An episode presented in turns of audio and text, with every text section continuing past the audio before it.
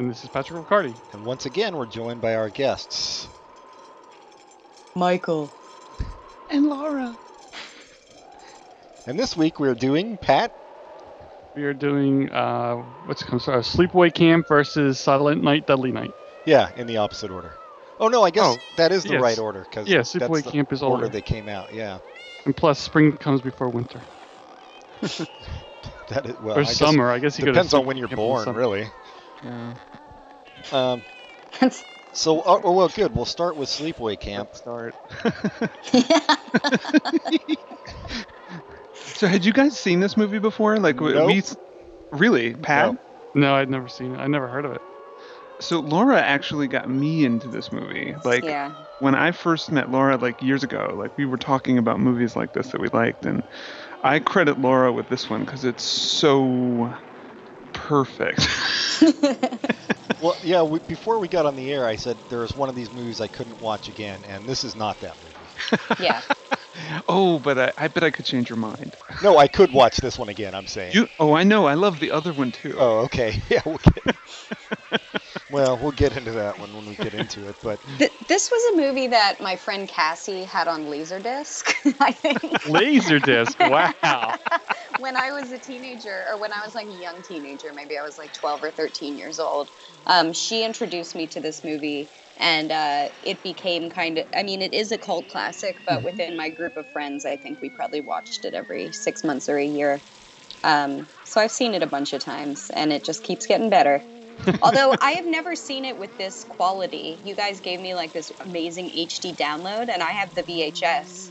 And so I've never seen this crystal clear. Uh, what you mean to say is we loaned you our Blu-ray? We certainly didn't get this movie in by illegal means, Laura. No. of course. I know the Blu-ray makes such a difference. This thing has be- I've never seen a nicer version of this. Yeah. Like it looks everything's crystal clear and like you can see every bit of horrible detail in everybody's clothes I and know. shit in the I'm- background. It's great. Right now, I'm watching the uh, the Camp Cook.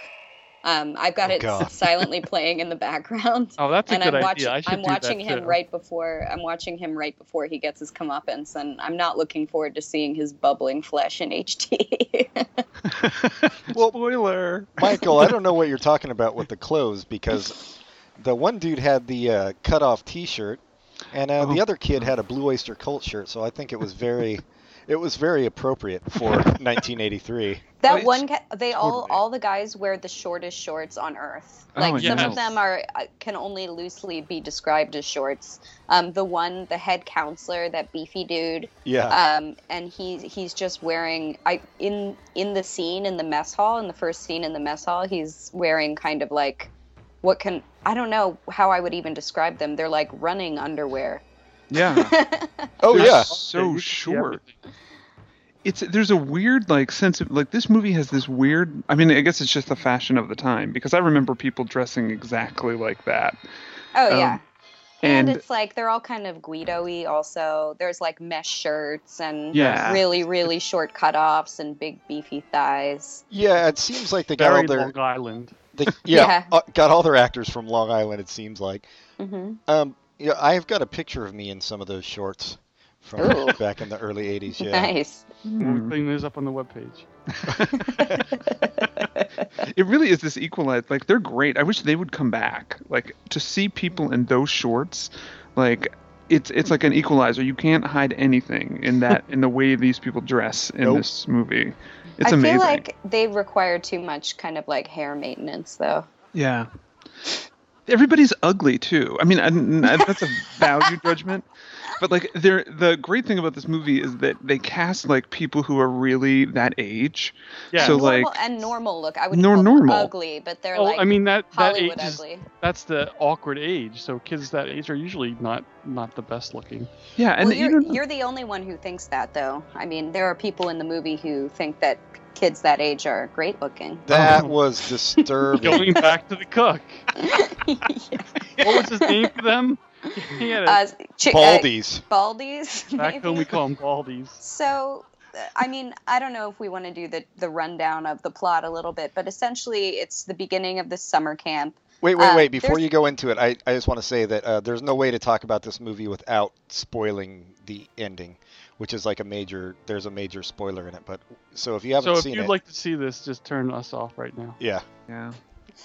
Um, well, there's an opening in which there are there are two men, or there's a man swimming with two little kids, or he's boating with two little kids, and the boat flips over, and then um, Well, they push him over, and he screams at them, calling them "you little schemers." you He's- little schemers. He's, he's their father as well. He's their father, and and, uh, then and then he's also got the thickest Baltimore accent in the whole movie. He's like, "You kids, come on over here."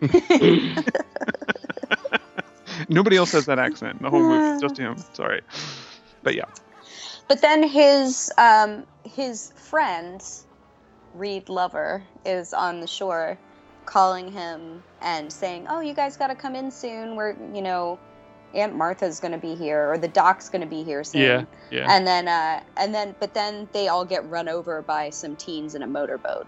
which are the those teens are the worst actors in the whole film. Like oh the, God, it's such a great scene when just to explode that scene a little bit like the the two people driving the boat are pulling somebody on water skis and they're just full force headed toward the shore and the woman on water skis is screaming her head off over She's like, "Stop!" and you know it's well, like I mean, when she's on the water skis, it makes sense for her to scream so loud because they can't hear her. But when it's all stopped and she's just screaming so loud, oh my God, we hit a boat! and the people that are driving the boat have no concern that they are headed rocketing toward shore Of course not, never because mind they're the just people.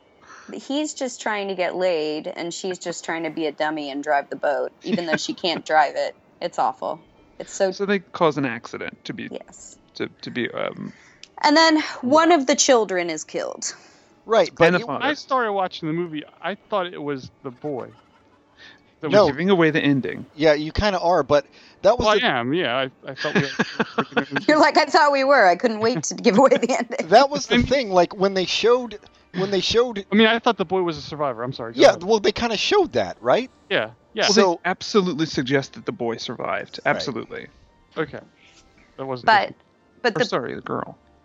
The girl. They thought they said the girl survived. Right, and after that, but in that first scene when they show the, the kid that's alive, it looked like the boy to me. Yeah. So when I was watching the movie, at first Oh. I thought Ricky was the survivor. So it took me a little while. So I was less uh, uh, surprised than I should have been. Oh, got it. But they did, I mean, in the water, they do say before they're killed, they are talking to each other and saying something about, oh, is cousin Ricky coming too? Right. And Oh, they're that's like, true, oh, yeah. no, he's with his dad this weekend. So they do try to set it up. I mean, this this movie, for how kind of um, cheesy and semi low budget it is, it actually, like, the plot all kind of makes sense. And they Yeah. did Yeah. tie up a lot of the loose ends. I guess they wrote the beginning and the surprise ending first, and then kind of milled, uh, like filled in the middle part. Mhm. But basically, what happens after that is they flash forward, you know, 12 years or not 12 years, but like 10 years later, and Ricky and his cousin uh, um, Angela are early teens, and they're about to go to summer camp, and then Ricky's mother, who for years, uh, like I said, I've been watching this movie for like 20 years, and always thought that Ricky's mother, the doctor, was a man in drag. So did I. Her hands are so huge. Her hands are huge. Like there's something about her facial structure that I'm like, this is a dude, but then the voice is so spot on female. She just has this crazy quality. It just she's her performance is like Well, her performance makes the kids in the boat look like uh, Laurence Olivier. I think. no, no way. so I think she's top, it was amazing. She's so hilarious. It is over the top, and I think it really sets the tone of the film. Um, She's actually just- the most over the top character in the entire movie. Like Yeah. even the killer isn't over the top Right, the and way she- that the mother or the She's aunt only is. on screen for like three minutes total, Yeah. too. Right. and she steals the whole movie. She's amazing. Um, and her her outfit is very particular also. And I was just watching it and thinking this would actually make a great Halloween costume um, because but no well, someone would get it, and that person, then you'd be friends forever. That's true. Um, but yeah, so she is bananas, and she reminds me of um, a little bit of Nadine from Twin Peaks. I don't know. There's something about her that's so kind of like over the top and crazy. Like she's Mm-hmm. not the same type of character, but just the the performance being what it is, it made me think it was a little David Lynchy. I think Mhm. um, just the overacting. And then um, they go to camp. Oh, th- there is she. You know, she does her little monologue, and then there's something about. Um, oh, we wouldn't want you to forget your physicals. Like she wants to make sure that they have their papers, Which Um, she gave them. which Right. she gave them. Which And and then how- she's like, yeah. "Don't tell anybody where you got these. That wouldn't do at all." Wait, wait, wait. Be- before you go on, we should we should say them going to camp is Ricky and the the surviving cousin Angela. Yes. Yes. Yeah. So um, then they go off to camp, and now we can talk about the cook. Oh Who, uh, my god. who like all the all the kids are running in and they're excited and they're like yay off boarding the buses and running to see their friends from prior camp years but then the sh- the cook the camp cook is standing there and he's this big gross Hmm. dude that's just like yeah look at all these young chickens and saying all this like gross sexy stuff about them and that's one thing but he's saying it out loud in front of all the workers in the cafeteria, including James Earl Jones' brother. Oh, is that who that was? I think Yeah. it's his dad.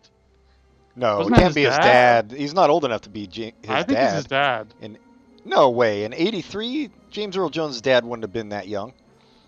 He could have been. Maybe. Well, In we, any case, we clearly need to do more research We into do. that aspect of the It's his dad. It's, We But, don't have uh, Wikipedia. it's for sure his dad. I just Okay. looked it up. It's his dad. Okay, Wow. so it's his dad. Um, wait, and they're just all, "Oh, you're so crazy." I know. Yeah. In what universe is that a thing that people Well, James are Earl like Jo- not? at least James Earl Jones said that's that's gross. It's like you're too old to understand. So Yeah, it's what does that mean? Yeah, and I I don't wrote, know. I That, wrote it that is down. the part. That is the one part of the film that I really. Yeah, I'll talk about it too. But what'd you say, Michael? oh, I, well, I wrote it down when he said it, but the cook says, "Mm, "Young, fresh chicken." I call them baldies. that's what they're all responding to when when they're like, "You're crazy." Right, and that was the, that was the moment. Not even the the last uh, shot, but that was the moment in the film where where I was like, "Oh my god!" Uh, like when you watch films from the '80s, like Sixteen Candles with the kind of racist Long Duck Yeah, Dong Long Duck character, Dong. or like the rapiness of Revenge of the Nerds. hmm You're like, "Oh yeah, that doesn't that doesn't hold up well." But I don't remember at any time during the '80s where like pedophilia was cool. or any time ever. Ever, when was right, yeah. pedophilia ever? It was never like cool in the way where you could just say it and it was like, oh, you're a bad boy. Like, oh, Right. You know, like everybody should have been like, holy shit, like you should not be working here. They should have been like immediately telling like the duck faced camp director and getting him the fuck out of there. right, which and and but they not, were just like, oh, you you're crazy. Like, you calm down. You're you're so horny. And it's not like the for- cook was just kids. all talk either, because right, he yeah. acted No. First on it. scene, he's taking his belt off. Yeah, he tried. So then he tries to corner Angela. Angela um, is quiet, almost like autistic seeming Yeah, child, and uh, and so probably because of her horrific childhood ordeal of of having her family run over by a sexy speedboat, and uh, so she won't eat anything at camp, and the they take her into the walk-in, and he's like. You never know what you're gonna find in the walk-in. he's got, and then he tells her he's got something he thinks she'll really like, and starts undoing his. What if he were just like, it's ice cream? but he wasn't like that. He was No. I like, keep my keys. I keep the keys in my underwear. to the ice cream locker. Ooh. But yeah. And and then he ends up uh, getting a big pot of boiling water poured all over him. Well, he gets he gets pushed into it, Gets- which I, I don't know if it was intentional, but that's exactly how the, the father got pushed into the water and was like, wow, it's a callback. But maybe it's just a coincidence. I would yeah, imagine. probably. By by an unseen killer, he gets pushed. hmm You, you We see like- the hands. Yeah. Yeah. you see, like at, at some point, it's like from the perspective of it's like killer cam, and Wait. then the killer is like they looking were- around the kitchen, and They were Jonathan Thurston who played Ricky's hands. yes, Mhm. they were his hands. So before we go on with the plot, um, even though we'll probably get to it, uh, another really weird fucking thing in this movie to me was that the the camp. I don't know what he was. The owner of the camp. The Yeah, dude who- Mel. Mel. He just decided like there. So basically, all these murders start hap- happening at the camp. He just decides for no reason that I could figure out that Ricky was the killer. Well, Yeah. he noticed that something happened to Angela every time, and Ricky was always screaming at whoever was doing bad things to Angela. Yeah, but there's really Ricky, not Ricky much of a has reason. a has a temper, and he's and but Mel is like the other reason he's mad at he's extra mad about it. It's not because of the murders. It's Right. because he doesn't want bad publicity for the camp. Right. And so he's like he's like super mad at Ricky for killing everyone because it's going to ruin his business. Yeah, but he keeps saying you're trying to ruin me, aren't you? it's like what is that? What like deranged mind thinks that that's Well, a the way same- to act? I, sorry, I know. I know. I'm going you off. sound angry about this. You I'm not- understand? I'm not like angry. Upset about Mel. Well, there were Mel was baffling to me because he's an he's got to be seventy something, right? Yeah. Yeah. And he's no looker. We can all admit that. Oh, that. Yeah, those lips take up most of his face. yeah, but then there's like a Oh, he seventeen was year only old. 61. That's impossible. That's. He had a hard life, he, man. I think he did say he was 61 somewhere in the movie. Because I wrote that He's down. like, I'm 61. But for some bizarre reason, there's this like seventeen year old camp counselor who wants to Maybe he didn't. Meg. Meg. Well, she's the slut of the school. They've already, they're, you know, like they've No, already she's not the that. sluttiest one. She's yeah, not the sluttiest I don't think one. so.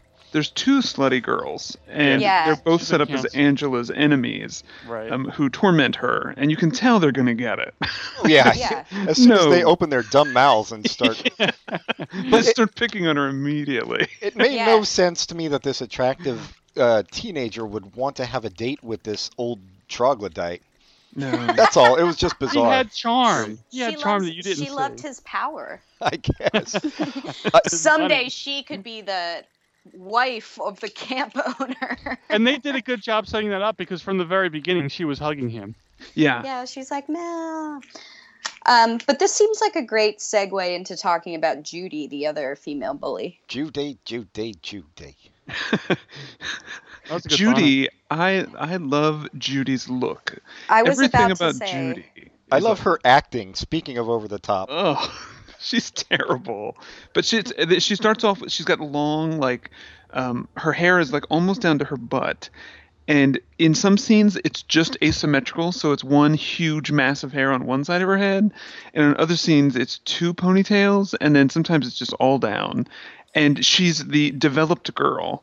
So they the boys are like, oh, she's got boobs, you know, or whatever. So she's sort of set up as the sexual early bloomer. Well, she had, but she had been Ricky's girlfriend the prior year, so he was excited to see her, and it, she had like developed over that school year, and so she comes back to camp, and it's just like Ricky, you're a baby. I'm on to the older boys now. Like she's getting all this attention from the older boys, and so she kind of snubs him right away. Hmm So she's already set up as a jerk and a disloyal jerk. Well, one thing I did like about this one, because you mentioned that they were kind of slutty, Michael, but nobody paid because they were a slut in this movie. Right. The- and, yeah, And not It's only true. that, but the it, the the like some of these movies, it's a lot about showing tits and ass, but this is Yeah. more more men ass than, than like Oh yeah, all the nudity, Amen. all the nudity all the is movies, men. men, Yeah, or all the half the shirts that vibe. we were talking, mesh shirts we were talking about. So, I yeah, mean, they're that was practically naked. that that softball game. I, oh my god. That was I- was that a gay softball game? aren't aren't all It was- softball games? it was it was both the gayest and the angriest softball game I've ever seen. I know all that shit talk when he's just like, "Eat shit and die, Ricky." Yeah. he's like, "Eat shit and live, Phil." it wasn't just just shit talk. It was like I'm going to kill you if you lose. I actually fell asleep during that part of the movie because it seemed to make no sense to me at all. And I Well, woke there- up and the whole fight was over. there, there are just, Yeah, there are a lot of pylons in this movie too. yeah, a lot of pylons. and there are a lot of just like for all the murder and stuff. There's also a lot of like light camp, like Yes. kind of I don't know, like when when they're when they're Einstein, who's like the nerd. Um, he, I love that scene where they're in the cabin and they're like trying to trick him, and they're like, "Concentrate, Einstein," and and Oh, Mozart. they're- they're- oh, sorry, Yeah, Mozart. You're right. His name was Mozart. I'm like, what nerdy name did they give? yeah, it's Mozart. And basically, they do a thing where he's laying on the ground and they're telling him he won't be able to sit up. And they put like a washcloth over his face and they're like, concentrate, but you're not going to be able to sit up. And he's like, whatever. And then he sits up and one of them is like hovering over him with his butt in his face. And he sits Bare up and just like basically like like slams his nose into the kid's butt crack. I mean, that was a real kid, and they really made that kid do that on film. these weren't like paid. Like I'm sure they were paid, but these are just actors who are kids who are local. Yeah. They aren't even like real actors for the most part. Well, that's that's for sure. it's like immortalized on film, and along with the other things they did to that kid. Well, uh, all right, we're just jumping around. I think the, Oh, yeah. the basic plot is that all these murders start happening at this camp, um, and it always seems to be people who are fucking with Angela, and uh, and that's basically just of of the movie. Um, but There's a lot of great taunting though. there is Like a Judy and Meg are like expert bitches and they gang up and get together and it just makes no sense. Like their taunting voices are nightmarish, but they're just so good and over the top and they say the meanest stuff that just doesn't even make sense. But I guess was that's the, what kids. was the what was her her quote? A carpenter's dream. All flat all as a flat board and needs a screw. There you go. You've I've never, never heard that before? before. No. Oh, I've heard it before. oh, it's not. Not about me, of course. no, you heard it coming from your lips about someone else. Laura was the Judy of her summer camp. no way. I was the Mozart. I volunteered to be the Angela. well, I like one thing. I I it reminded me of watching this movie in the '80s that I really like was the realistic uh, cuss words and stuff. Like you don't hear that in movies anymore. Like when Ricky gets mad, he's like, "You fucking pussy, you cocksucker." yeah. like you don't hear teens talking like that in movies these days. yeah. A little bit of realism. Yeah, it's the and the accents. You never really hear people with accents in movies anymore that aren't like French or like English or whatever. Like the American dialects never come to the front, and this these people are all saying everything in like a Long Island accent or New Jersey accent, Yeah. and it makes it just a little bit ugly to he- listen to, but delightful for that same reason.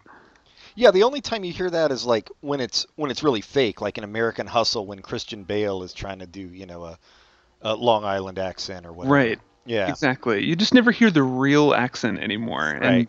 And this is such a good example of what people really sound like. they should put this in the Smithsonian.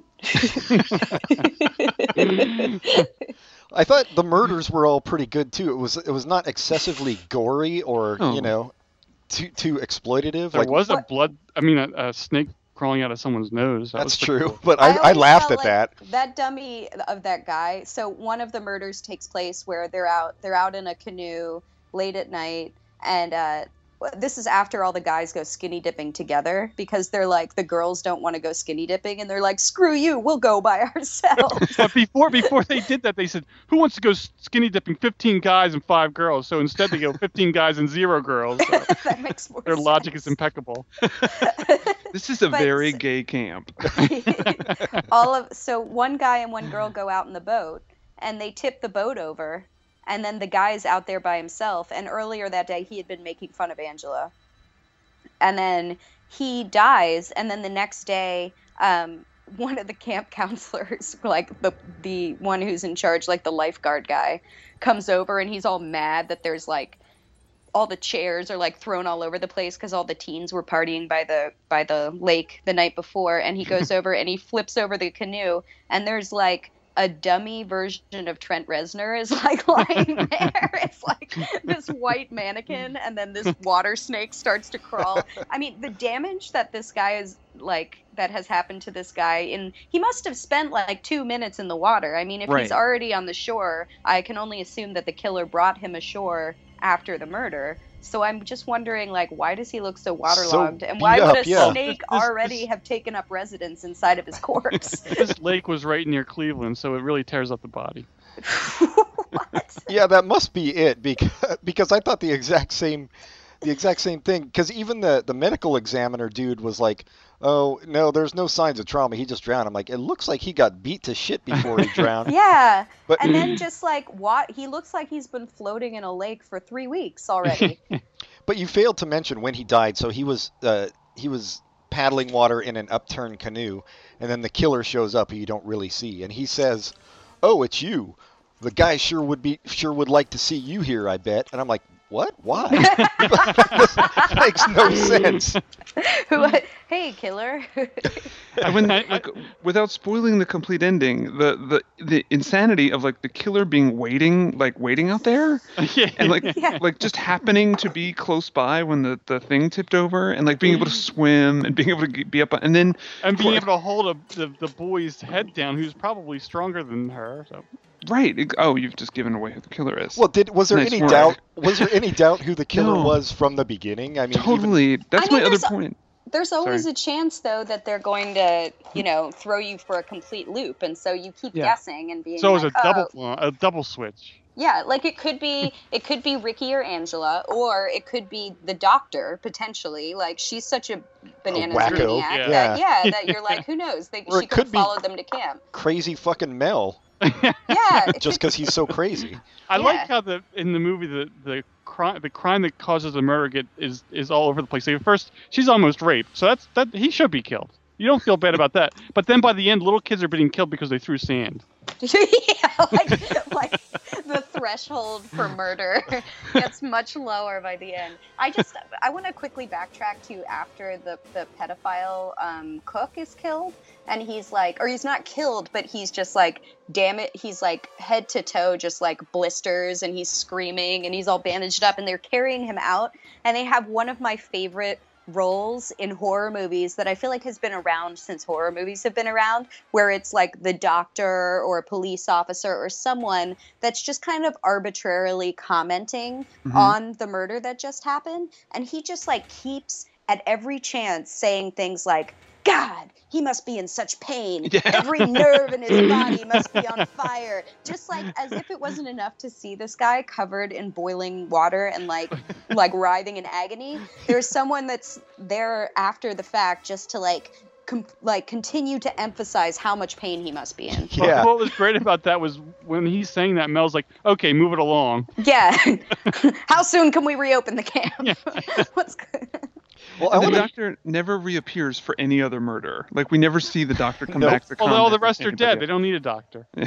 Yeah, That's true. That's true. They're past medical help. I want to backtrack too because we we brought it up a little bit about Angela when she gets to the camp and she's like really quiet and won't eat. But not only is she really like she doesn't speak at all to anybody. People will talk and she just stares at There's them. yeah. And then she starts talking to Ricky's friend, the boy. She she actually talks to him, and when because at first I was like, oh, maybe she's all fucked up and mute. But then when she talked to him, I was like, oh, so she really is just being kind of a bitch to everybody else, isn't she? Being shy. Come on. Meg, Meg was right the whole time. she is a prima donna. if she were any quieter, she'd be dead. Yeah, I love that. I wrote that quote down. Um, can we talk about Meg's murder real quick? Because that's actually my favorite murder scene in the movie. Um, because so what happens is she has a date with Mel, which we've already discussed is gross, and then she um, she goes to take a shower, and in a very like realistic camp scenario like she goes to, to the shower line and there's like 18 girls waiting in line to take a shower. And they all have this amazing kind of like busted Farrah Fawcett flip hairdos. and then she goes and she's like, "Any chance I could cut in front of you? Because I got a hot date with the camp director." and everyone's like, "Nope." And so she goes next door to an abandoned cabin to take her shower. And my favorite part is that she starts humming in the shower, but her humming is like no humming that anyone has ever hummed. It's like some Like- off-key note, not really a song. She's not humming a song. She's going. I thought that was the same humming Angela does at the end of the movie.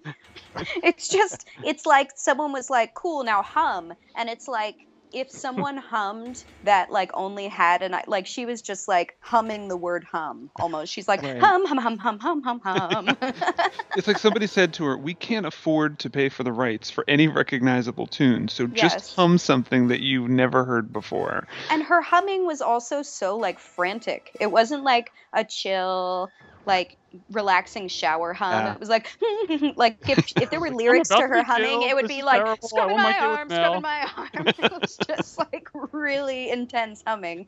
And then um, she's killed.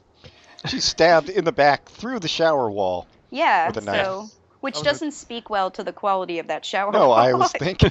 or it speaks well for the quality of the knife that was used to kill Yeah. her. Well, I mean, Mel's not putting a lot of money into that camp. And Clearly. that, it looked like that was Mozart's knife, so it, it- Yeah. obviously it was a very expensive knife. Well, it was Mozart's knife. Okay. Yeah, I I'm was wondering about got it. that. It was because so earlier, um, Mozart after he puts his nose in that guy's butt crack, um, they like he pulls out a giant hunting knife and starts chasing the kid around the room. Well, no, he he does it after the, the shaving cream, They put shaving cream in Oh, his hand okay. while he's sleeping, and then and that and that pushed him over the edge. So then that he was the started. last straw. So maybe maybe that was another uh, false lead. Mozart could have been the killer. Yeah, because he was another kid getting picked on um, at the same time. But Although he uh, he was a hero in that softball game. He's playing he's playing some kind of poker or some kind of video no, game. No, he was playing. Yeah, Boxing. he was playing. Boxing, that's right, boxing. And then the ball comes, so I thought he was going to be made fun of, but he drops the video game and makes the catch and saves the day. Yeah, and everyone's like, "Can you believe that?" He got it. Go Mozi! Yeah. But uh, but so now he's got this giant hunting knife and he's chasing Ricky around with it or somebody. And then the Kent counselor's like, "What are you an ass? Like, what are you crazy ass?" And he like takes the knife and just like sticks it under a pillow or something like that. yeah, he's like, "You'll And get this back at the end of the summer." Just sticks it on a shelf where anybody can reach it. yeah, and then anybody does reach it, and then they take it, and then it it you know kills Mick. I like the. My favorite murder was uh, the dude taking a shit. The bees. I was yeah. just Oh gonna yeah. say. That's And so good. the killer cuts open the screen door, puts a puts a bar across the uh, stall. Not that Door. strong of a bar, just like a little piece of s- a stick. It was a broomstick or something. Yeah, Yeah. It's so like the, a dowel. so it's they- like the, That's what it looked the- like. It looked like a dowel that would be easy to break, so it's made it funnier. well, and he, he did break it eventually, uh, although he was yeah. dead. Um, so yeah, so he couldn't get out. And then cut the screen door and puts a big beehive on a stick in through the window, and and the dude was dead within a minute. And he had he had so many bee stings that They were like eating through his bleeding. Yeah, they covered his face. The, the bees had They like were they were doing things bees never do. they were so that's- zombie bees. Maybe they were killer bees. Even killer bees are, are more polite than that. They're like, "May I kill you?" Well, what's Um, great is that you don't see uh, when that scene when that happens. You see like her cut a hole. You see someone cut a hole in the screen, and then they drop the beehive in. But he's screaming and like rushing to pull his pants up and get out. But like he, you never see a bee until Right. he's already You dead. just hear bee sounds. Right But then I'm always like, why didn't he just crawl under, under the, door? stall. Yeah. But uh, yeah, but also like the flesh-eating bees. Like, I mean, did they establish like maybe he's allergic? Like, I don't remember if they established. But even if like, you're al- no, they don't establish that. But even if you're allergic, they're not eating through your flesh like that. no, I thought allergic meant that you were extra tasty to bee teeth. Bees just eat my face if, if when yeah, it's near basi- me. I'm basically made of honey, so please don't get any bees near me. Michael, what was your favorite murder? Well, you know, I um, I the one that I didn't that, that I liked the best is the one I didn't understand. Which Oh, was the Judy, one. Oh, gross. Like because the that is a sexual one. it's, Yeah, but I mean that- it's with why I a said later, so I It's couldn't with tell the- that from the scene.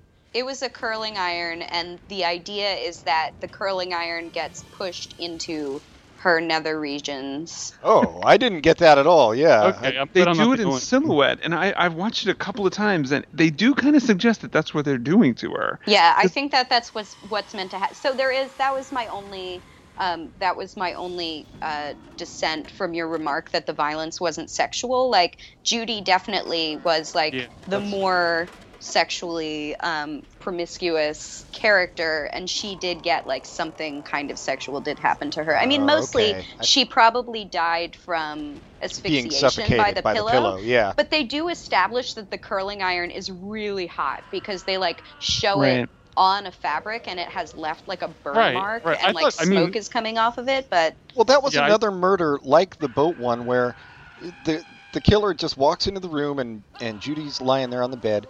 And well, I guess it's lucky Judy had a hot curling iron there because the killer had no plan otherwise, right? Right. Well, to asphyxiate her. I guess She so. could just yeah. press the pillow over her face. but but but like the boat murder, Judy says like, "Oh, it's you." Before it Yeah. happens, like she's like, "What are you doing here?" And then she's like, "Ah." But Judy, I w- also want to go back to this. Judy got to be 18, I'm I'm guessing. And she tries to steal Angela's boyfriend who is what, 12 or 13? "No, no, he's Judy's- just." They're the Judy- same age. They're Yeah, all Judy's they're all like the same age. 14 or 15. Oh, right, cuz she Just made out with Ricky early. the year before. Yeah. Exactly. And I think that Paul and Ricky are just like, I mean, you know how that stuff goes. Like, boys often develop a little. I guess, but she, I mean, in real life, I should have looked up these actresses, actors' ages. Um, she looked like she was at least four, had four years on the kid. But okay, Yeah, but I think that's I- the idea. But but she was trying. But she was trying to steal Paul just to Paul, just because she wanted to hurt Angela's feelings, and Right. she she was clearly like into like sexual manipulation and stuff like that. So Which is also another example of how this movie never even really gives the audience a believable moment of doubt that Angela is the killer. no, they, Like the- yeah, Ent- like the, from the first killing, from the first time you see Angela, you know she's a killer, and there's never like there's this moment where Duckface um, Mel that runs the camp decides that um, Angela's cousin is the killer, and he starts accusing him, and there's everybody can see right through that that nobody believes that that would be the case. yeah, it's total red Well, that's not the territory. surprise they were going for. yeah, Yeah. Well, well, that's true. I mean, I, I was gonna say like they're able to do that because um, because there's a there's a whole nother layer. Like even if you're like feel smart and you're like, oh, I know it's Angela, and you're like saying that the whole movie, you're not prepared for what the actual ending is. I feel like it would take like a really twisted genius to decide that that was what was happening. right. Well, I the the murder I didn't understand was so one counselor and his camp go out camping in the woods. Those are the ones that threw the Threw sand at her. Yeah, Oh, you, you don't understand how she got throws- there? I don't understand how she got there because two of the little kids say, "Oh, I want to go back," and he's like, "He's like, all right, let's go get in the car." So he obviously had to drive out there. So she, I think he had to drive because they were little kids. okay, so it might not have been that far from everybody else. Okay, that Yeah. was that was my only question. But it that, did kind of make me think of Wet Hot American Summer, though. Yeah. when like there's that scene where like they have to take the little kids on the camping trip, and Oh, then yeah. um, Ken Marino just like runs all the way back to get laid by that girl. So maybe Angela was like so excited to murder those kids that she just like ran. And that counselor who was ki- taking those kids around, he was a jerk. Yeah, he was a jerk. He's like, man, I don't want to take these stupid Well, kids on this well, stupid camping trip. Yeah, but that wasn't so bad. But how he treated the kids, he was like, "Get over there, set up your camp." and the one kid's like, "Can I go with you? Why? What do you want to be my shadow?" Yeah, he. But the kids were really whiny and annoying to Yeah. be fair. That's true. they deserved it. the kids are like, I have to pee, and he's like, shut up. well, yeah, let's let's be honest. Nobody was not annoying in this movie. So we've been talking about this movie for almost 45 minutes. We should cut to the end Yes, we should. Well. Okay, so yeah, they get to the end, but before they get to the end, there's another flashback that I didn't know what the fuck the purpose of it Oh. was, where Angela's Oh. dad was, she and her brother saw him in bed with another man. I was like, what the fuck does that have to do with anything? Well, that's that's that's you know my main complaint about like kind of the gender. So let's just skip ahead. Angela's the fucking Angela's the killer. yeah, Everybody. Spoiler. Angela's the killer, but not only is she the killer, but she's the killer because it was her the the girl actually is the one that died at the beginning in the boating accident. And Angela and then is the Peter. boy survived and then the doctor um, was like, "Oh, we already have a boy, Ricky. So now you're going to be a girl." and then they just like raised Angela as a girl, even though Angela was a boy. And so that's why she was like, like basically Paul Ricky's friend, all the all the while is like kind of likes her, but also is pressuring her to like do sexy stuff. Mhm. And um, but Angela's freaking out because you know is understandably confused about her sexuality because she has a penis and has been raised as a girl her whole life. Um, so there's this gender bending kind of aspect to the film, but where that kind of gets problematic is when they're trying to like lump in the fact that her dad's that her dad was gay and try to mix that up and like why she's also and I was kind of like, eh, maybe that made sense in the early 80s in I Long Island, but I think so. I don't think it ever did. yeah. I think it made sense to Robert Hil- Hiltzik or whatever his name is, and that's about it. Which is that- it, that yeah. dude's kind of interesting. He made this movie. He went to law school, became a lawyer for a firm, and did nothing for like t- 20 years. And then he came back and made the sequel. yeah. But he did no other movie, no other uh, film work. Just, just this is all he wants to do is sleepaway camp. Yeah. the the part with the gay scene makes I mean, when you look at the whole movie as a whole like you see the father and his oh I looked it up the, the boyfriend's name is Lenny Mhm. so you see the father and Lenny at the beginning and they clue you in that they're gay because um, Lenny is wearing sort of a gay bathing suit it's not a, it's not a just speedo Which is so funny that you're saying that because that is kind of why you think they're gay. Yeah, Like it's totally. it's like even gay mm-hmm. when you take into account like how gay all of the guys dress in this movie. Like it's even mm-hmm. past that to exactly like, like, nobody's wearing like a sort of a bathing skin tight square It's cut bathing European, suit yeah, and it's like Yeah. stripy. It like definitely looks like, Like- pretty pretty Euro read. Totally. Totally. And I, I read that immediately because they, they were talking, the two guys were like, hey, John, it's time to come in. Like, that you could tell that there was something there. So you could sort of see that it was coming. And then when they did it, it's a scene where the two guys are in bed and they're laying there, you know, presumably naked, and they're just petting each other's heads. Like they're just face to face, petting Yeah. each other's head rapidly. Like they're two nervous straight guys pretending to show affection as gay isn't, guys. Isn't that isn't that how you guys do it? Well, I'll never tell. but then the kids, the the reason the whole psychosis doesn't make sense is because the kids are like peeking in the room, giggling stupidly Right. yeah, for they're no just reason. like stoked about it. They don't care. They're not like horrified. They're just Right, like, and then they try to do it hee, hee, with each other, and it's not like it's two boys. It's two. It, the scene doesn't make any sense. That's It what I'm saying. Like because it it doesn't add anything to the psychosis because living your life as a girl when you're a boy is plenty enough for psychosis. If you Yeah, when I don't- someone forces that onto you. But th- the other thing, so like after they show that of the two dads, then they show this thing where like uh, like a boy and a girl are sitting in a bed pointing at each other and the bed is spinning around. I don't think that's meant to be a realistic representation of something that happened. I think it's more like boy girl boy Right. girl like to try Oh. to make you like to try to like jog your brain and be like wait a minute like something Which But- one is she? yeah. well, who wants to who wants to uh, talk about how it's revealed that Angela is a boy? Laura, Laura, I still in my mind picture the day that Laura explained this movie to me, and I can still see her face as she did the Angela face at the end. which is did is she do the? Did she do this the primal scream as well? She did the hissing thing. Big howler monkey face, yeah. so what happens is that she turns to paul her little boyfriend and is like all right let's do it whereas pre- previously they she wouldn't even let him really kiss her and then suddenly she's like let's have sex Let's at the go. beach which is like a weird you know jump Yeah. it's like there are a whole bunch of bases in between that they're skipping over and uh, so she's like meet me at the lake and um, then after all these kids are killed um, and then they're like oh angela and paul are missing too and then the the real buff counselor the head counselor he's he's like out looking for them and he's like oh wait someone's at the beach and angela's sitting cross-legged with paul's um, head in her lap and it's just like petting naked and petting his head and humming but like more of a real humming like Mhm. not as frantic as meg's humming and then um Same, the same tune.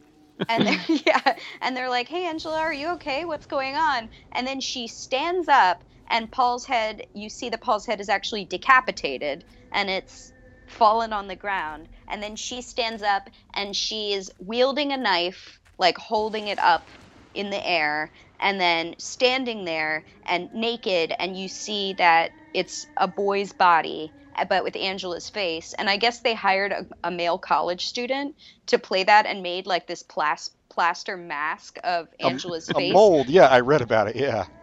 and so it's actually like really successfully scary. Um, and they're playing like this, like she's making this like hissing noise, like the whole time. and then they just freeze that. Oh wait, no. First, the buff counselor goes like, "It's Angela.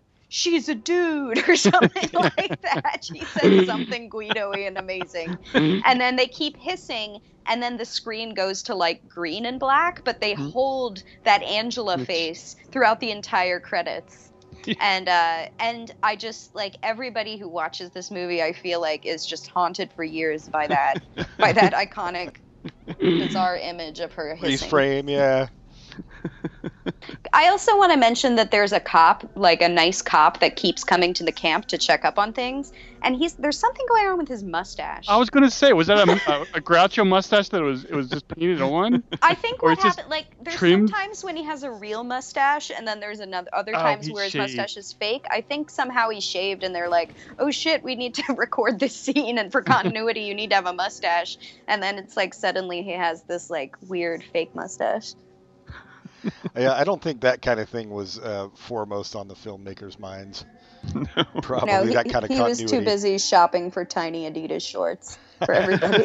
and I, I read it, they wanted to do the the the, the Angela endings, the reveal scene with using her in a prosthetic, and they they gave up that idea. So maybe he was thinking about that for a long time. Isn't it weird that it's easier to make like a fake face than it is to make a fake wang?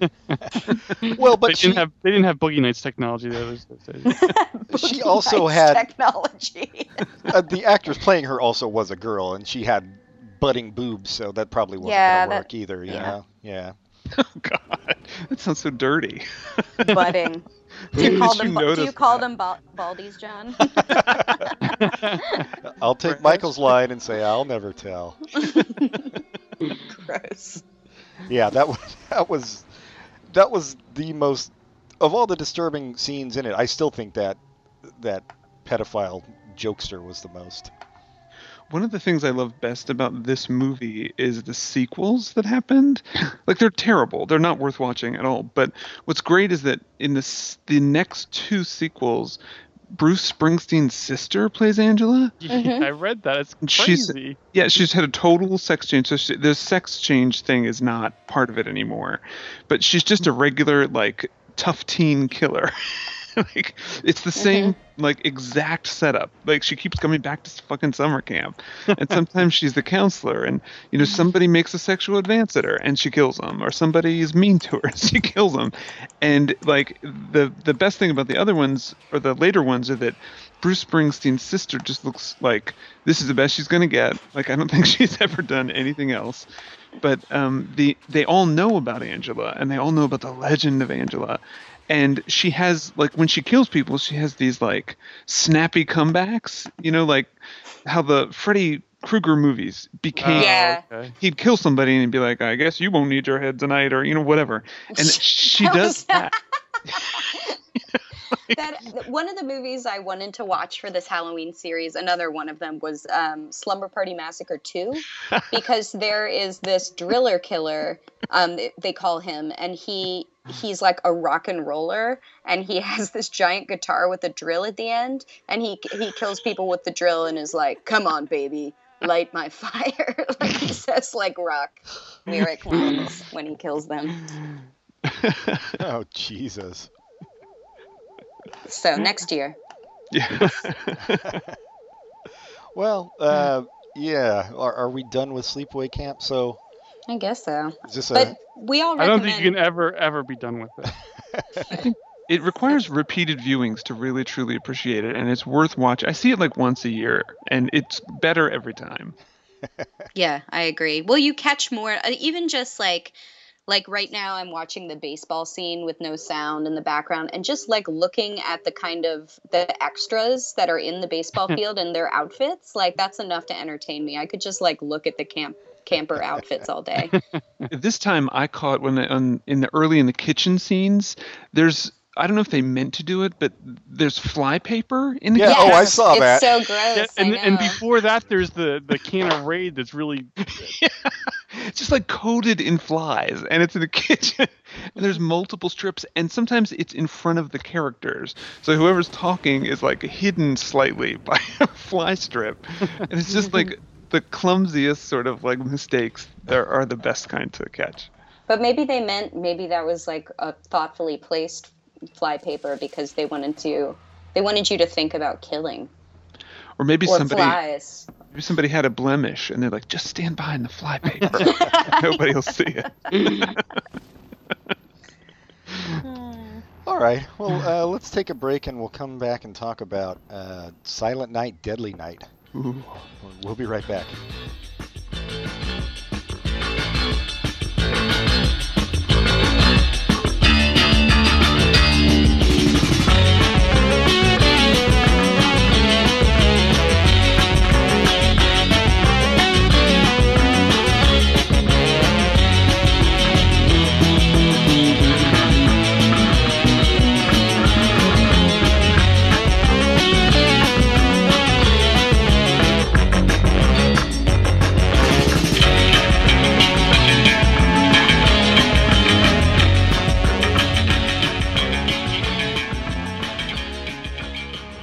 Right, we're back uh, with Silent Night, Deadly Night, and uh, I, uh, I, I'm I'm going to leave this mostly to you. I I felt like I was kind of a worse human being after watching this movie. That's that's what I'll say about it. I, I felt like if if you wanted to to make a horror movie that has that has all the worst excesses of slasher films of the 80s, you could just you don't have to because it's already been made. It's called Silent Night, Deadly Night.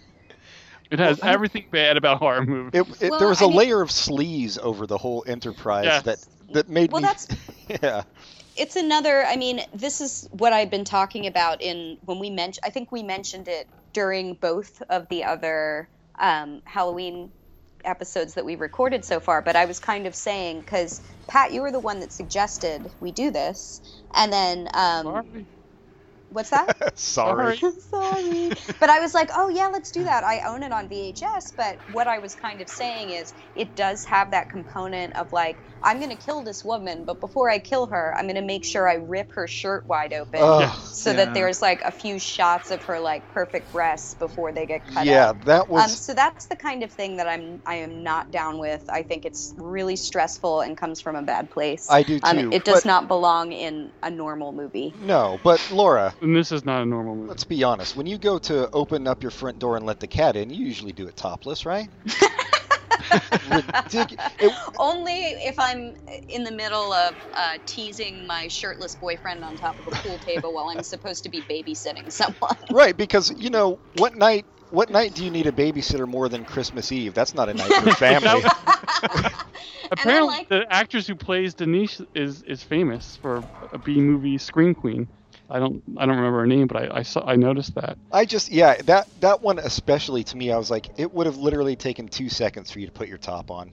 Well, Um, how did he know to go to that house anyway? How did he know naughty things were happening? All right, all right, Let's back up. Let's up. get yeah. Sorry, let's start at the Back up. beginning. So oh yeah, the- th- I- I'm sorry. I just want to say that's that's uh, Linnea Quigley, who also did or Linnea Quigley. I can't remember how to pronounce her name, but she did a horror workout that I remember my ex-boyfriend had. Then it was like her and zombies, and they're doing like sexy workout moves. Yeah, I'm gonna. I'll save that for the recommend section. That sounds like a great Halloween costume. The horror workout video, like you know, the traveling horror workout video group. You may be able to fully see it on YouTube. Uh, no, there's at least like a few 10 minute chunks though. But That's really all you need, isn't it? she's You need to watch famous for being like bubbly and booby and also just like in a lot of B movies. So, yeah. and she comes in about an hour into the movie. Mhm. yeah, for like five minutes, just in time to be naked and then get killed. yeah. Right. But but yeah, let's let's start off the start off the Yeah. the the tale. Michael, do you want to take Yeah. this one away? Yeah, so I had never seen this before we decided to do it for the show. And I, what I had known is that I was a kid back in when this came out, and I remember it was like this huge, like, oh my god, there's a movie. It was a controversy. It was like nobody wanted to see this. I have been terrified to see this movie for years because I thought it was like gory or some kind of horrifying slasher flick. And I'm delighted to know that it's actually so bad that it's funny. Mm-hmm. And it starts off with, I think, the funniest 10 mi- minutes of Yes. any movie. And granted, there is like a killing and a rape in it. So I'm not trying to be insensitive to that. But the acting and the idea of it is Wait, wait, so wait. hilarious. Can I say there's Yes. not actually a rape? There is just a ripping open the top and then killing somebody. Yeah, Well, there's they not. don't show a rape, but they kind of suggest that he's going to be. Like I I looked thought at a he was. couple Go- I thought he was going to, and then he decided not to. But whatever. It was That, bad. that could be. He's like, maybe I'm a robber and a murderer, but I am not a rapist. I, I thought maybe he just was. It wasn't worth the work because he was screaming. Like, "Oh, I'm gonna kill her. So, so, Alright. but it does before any of this happens. Yeah. They are in. It's a family. It's a, a young mother and her husband and their baby and then their son. Um, and they're driving and listening to the radio that's playing. Are they playing the Santa's watching, Santa's Yeah. looking? They're song? playing a. f- This whole movie is filled with fake Christmas songs that they made just for the movie. They're not real, and they're really labored, and they're really like painful. lame and awesome. Wait, I, I don't mean to more- jump ahead, but that reminds me of that that crazy montage, and we should talk about. Oh we God, yeah, the working montage. Yes. Yeah, With that we will. awful, awful music playing. Yeah, we'll get to that. Which was I'm more sure. horrible. Well, We should see if we can horrible. find the soundtrack to this movie. I, I thought about it after I watched it. Yeah, I was like, there's Yeah. got to be a soundtrack for this. Um, but so that they're on their way to visit their, um, I guess the dad's father that's like Yes. convalescing in. It's called like Utah Mental hospital. Utah Yeah. Mental Hospital, and the establishing shot is like at least ten seconds too long. Like they Yeah. like zoom in on the sign, and then you just sit there, and you're like, yes, Well- I've I've read those three words. I'm To be ready to fair, see what happens next. Horror and then movie you're fans aren't known for their literacy, so they want to make sure there's time. It's like Utah. Um, and then they go, so then, you know, it's established where they are. They go inside and they go and they start talking to the grandpa, and he's just sitting there staring ahead. Um, and then. Much like um, Angela. Yeah, just like catatonic. and then. And then Billy, is that his name? I just assumed he was Um, named Billy. Yeah, Billy and Ricky is the ba- baby brother. Okay, so B- Billy is the kid, and then he um, is just like, "Why isn't Grandma talking? Grandpa talking?" And then the mom's like, "He can't hear us or see us." And then Billy's like, "Why are we even here then?" Yeah, yeah. and they're just like, "Shut up, Billy!" And then they go fill out paperwork. Well, That was And the real. then- They left Billy alone with his grandfather to I fill know, out. which is already weird. And then the grandpa gives the all-time best and most, and Yes. also very David Lynchy, um, random speech. Yes. That John, would you insert that right now? Oh, yes. Uh, let me insert Grandpa's long winded, makes no sense, but sets up the entire movie speech. Here you go. You know about Santa Claus? He brings presents to all good boys and girls. Your daddy told you that, didn't he? Well, I tell you something. Santa Claus only brings presents to them that's been good all year. To the ones that ain't done nothing naughty, doggy. All the other ones. All the naughty ones. He punishes.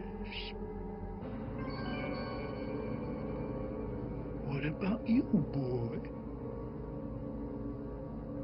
You've been good all year?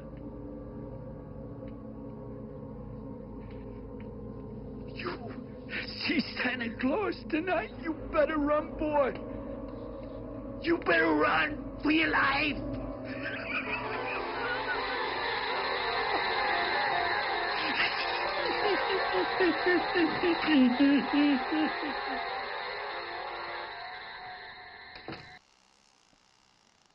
All right. See, it's great. It's All right. It's it's grandpa like he that is the scariest moment of the entire film like grandpa saying that like christmas eve is the scariest damn night The of the year The scariest damn night of the if i see santa i'd run yeah, you better thing- run, boy. Mama's not gonna save you. Nobody's gonna. I'm like, where is this coming from? Like, I, I guess was- he's supposed to be like some Laughing. kind of like prescient message from beyond the grave or something like that, but it doesn't make any sense. Like, No. did this guy have a terrible Christmas or something? Because I think most people would agree that Christmas is at best annoying. Like it's or at worst At annoying. worst. maybe yeah. maybe At we don't realize annoying. it, but this is a time travel movie, and the grandfather is actually Billy from after the he committed the crimes, and he actually He's lived. like, I know what happens to you, boy, and it is not good. Stay Yeah. away from Santa Claus, because you become a killer Santa Claus. Spoiler. but it doesn't make it. And then basically, like, this is a series. Like, what happens to Billy throughout the movie? Like, you kind of feel bad for him because it is like the weirdest series of Santa-related mishaps, Yeah. and Right. and like. but but in talk after this after this grandfather scene, they ju- there's the murder where his parents die. And Well, his jumps parents ahead. are killed by a Santa Claus, a, a you know, a department store Santa Claus or whatever. Well, I think Who- a guy No. dressed up as Santa Claus to be a, a robber. Oh, right, because he robs the gas station Yes. or the Mhm. convenience store first, and then he stops them on the road and shoots the dad, and and then attempts to rape the mom by pull, ripping her top off and then killing her. and then cuts her throat. But then they jump ahead to the orphanage, and I don't understand why the orphanage is even in the movie. Well, because What they have to associate punishment with But uh, isn't it already set up by the, the scene before with the? the- No, because they weren't necessarily says- punished for anything. They were just. It was just like that. I mean, the grandfather. no, they're yeah, punished. They're punished because the mother calls the grandfather an old fool. No, but that had nothing to do with sex. You know, they, they have it to has show to have this. something to do with sex. Yeah, they have to show Yeah. the scene in the orphanage where one of the nuns, I assume, is getting it on with some dude in think the so. room. No, that's like an older. They're older kids. Oh, okay, okay. They're older, like teens at the I, I orphanage. assume they were But- nuns too. But you you already kind of understand though that the mother superior is like unnecessarily mean and angry. And then there's another nun. It starts off so it's a few years later. Billy is now like a mulleted youth and he is in class and he has everyone's drawing crayon pictures of Santa and he brings his up um, and I actually just screenshotted this and posted it to my Instagram. But his his image is of Santa with like 14 knives stuck in his torso, and then a reindeer with its head falling off and blood going everywhere. And then they're like, "You go show Mother Superior what you've done." And he goes, and um, then there's a nice nun there also, and she's basically like, "Billy, you're super naughty." You're gonna get punished, and sends him to his room. And then the nice nun is like, Can't you see? Like, now we know that all of this violence is still inside of him. And then the Mother Superior is just like, I don't care what you think. I thought you'd understood that by now. and, and she's like, he d- he doesn't know what happened. It's not like he was an infant. He was like three years old. oh, Yeah, he was he older was- than that. He was older. like five, I would think. Yeah. Yeah. yeah. He was like a, a grown child and he knows what happened. But the Mother Superior is, is mad at him. And then the nice nun comes and is like, You can come out of your room now. Um, come play outside. And on his way to go outside, he hears these like really loud moaning noises. Like these teens are not even trying to hide what they're doing. No. Um, he he like leaves his room and immediately you can hear this like kind of like gross sex moaning, and then he goes and like looks through the keyhole and Which he is, sees as far as I can tell, the that keyhole gives quite the view. He's got Yeah, like a it's the- panoramic view of that room. it's the world's keyhole. biggest keyhole. Can, I, I was just about that scene. It was another one. Like only in the '80s, like did they really get that in depth with a with a mass release movie where you can just picture the director being like, "All right, let's linger on that shot of you rubbing her nipple for about Right. 30 seconds." and let's talk a little bit about this director whose whose other films are things like evangelical Christian movies in the 70s Yeah. and uh, Grizzly Adams. I think he did the television series Grizzly Adams, and nothing else hard. It was like he, I, am pretty sure he did this as a favor for somebody. So this was not his proudest work. I Well, am it- imagining. Ah, it fits in kind of with evangelical because these kind of horror movies to me where where people be, are being punished for sex are really the most extreme Yeah. right wing type messages. Absolutely. Yeah, that's true. absolutely. They're all just like morality plays where they're just imposing like oh, like basically like I like looking at this woman's breasts, so that means she and she's like arousing sexual feelings in me. Therefore, like she needs to be punished because I am attracted to her. Right. And it's like a very male centric kind of intense and sad view of things. Yes. Plus, it's sort of anti. Like the villains are the nuns. Like Mother Superior is like kind of set up to be the the main, like Villain. Yeah, Villain, well, she, and- she has a chance. Like and- there is a chance for them to save Billy, and instead she just is like, "You were naughty for looking at them having sex, and and Yes. punishment is absolute. You are to and be she, punished." she was naughty for that, and she was naughty for going out. He was naughty for going outside, even though she he was told she, he could go outside, but, But- he still got punished. I think the absolute funniest scene is coming up because they Oh, yes, at, at Christmas yes. they have That's- Santa. that's- I mean, that's the, that, if you're going to take a screenshot from this this movie, you need to take a, an animated gif of him punching Santa Claus. right, he does not want to sit on Santa Claus's lap, and the Mother Superior makes him, and he ends up punching Santa, and knocking his ass down. Yeah, and kn- knocking him down, giving him a bloody nose. The only part of the movie I genuinely enjoyed.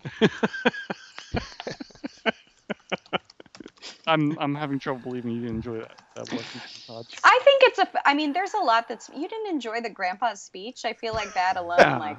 Yeah. oh, I it's so laughed my way through. I know this sounds terrible, but I laughed my way through Santa attacking the parents and killing them, the father and mother, because it was. It's just so funny to think about poor innocent kid watching, you know, Santa Claus kill mommy and daddy. It's like kind of a twisted. You know, you're not you're not making yourself sound better by saying that. so yeah, funny. I know. Yeah, didn't you say something earlier about wanting to have some reverence about death? I thought you were going to say, like, if it were me, I would have just still been laughing from the grandfather's speech. I would have just been. Well, yeah, I think the grandfather's speech sets up this kind of over-the-top hilarious tone that then leads into the parents being killed, and it's just like, oh my god, like, just I'm imagining, I'm laughing because I'm imagining like Mr. and Mrs. you know Joe Beercan, Middle America, whatever, like going into this movie and saying, oh, it's not that scary, and then like the kid's worst nightmare is that Santa Claus kills your parents. It come into your thinking, and it's right there in front of you, and it's so badly done. It's just so funny. Mm. Like he's clearly dragging a blade, a dull blade, across the mother's neck, and like drawing on her with fake blood. It's clearly that's what it is. like Crayola marker taped to a box cutter. But if you if you think about it, it's like the same type of twist that's in the song "I Saw Mommy Kissing Santa Claus," where it's like the kid just takes at face value that someone in a Santa suit is actually Santa Claus and not his father. Um, but then Santa is doing something that's very un-Santa-like. Well, speaking of which, I don't want to jump ahead, but I just want to place this as a reminder when we get to the scene. Uh, Santa's gift to the little girl was fucking freaky, so we'll talk about that when we get to it.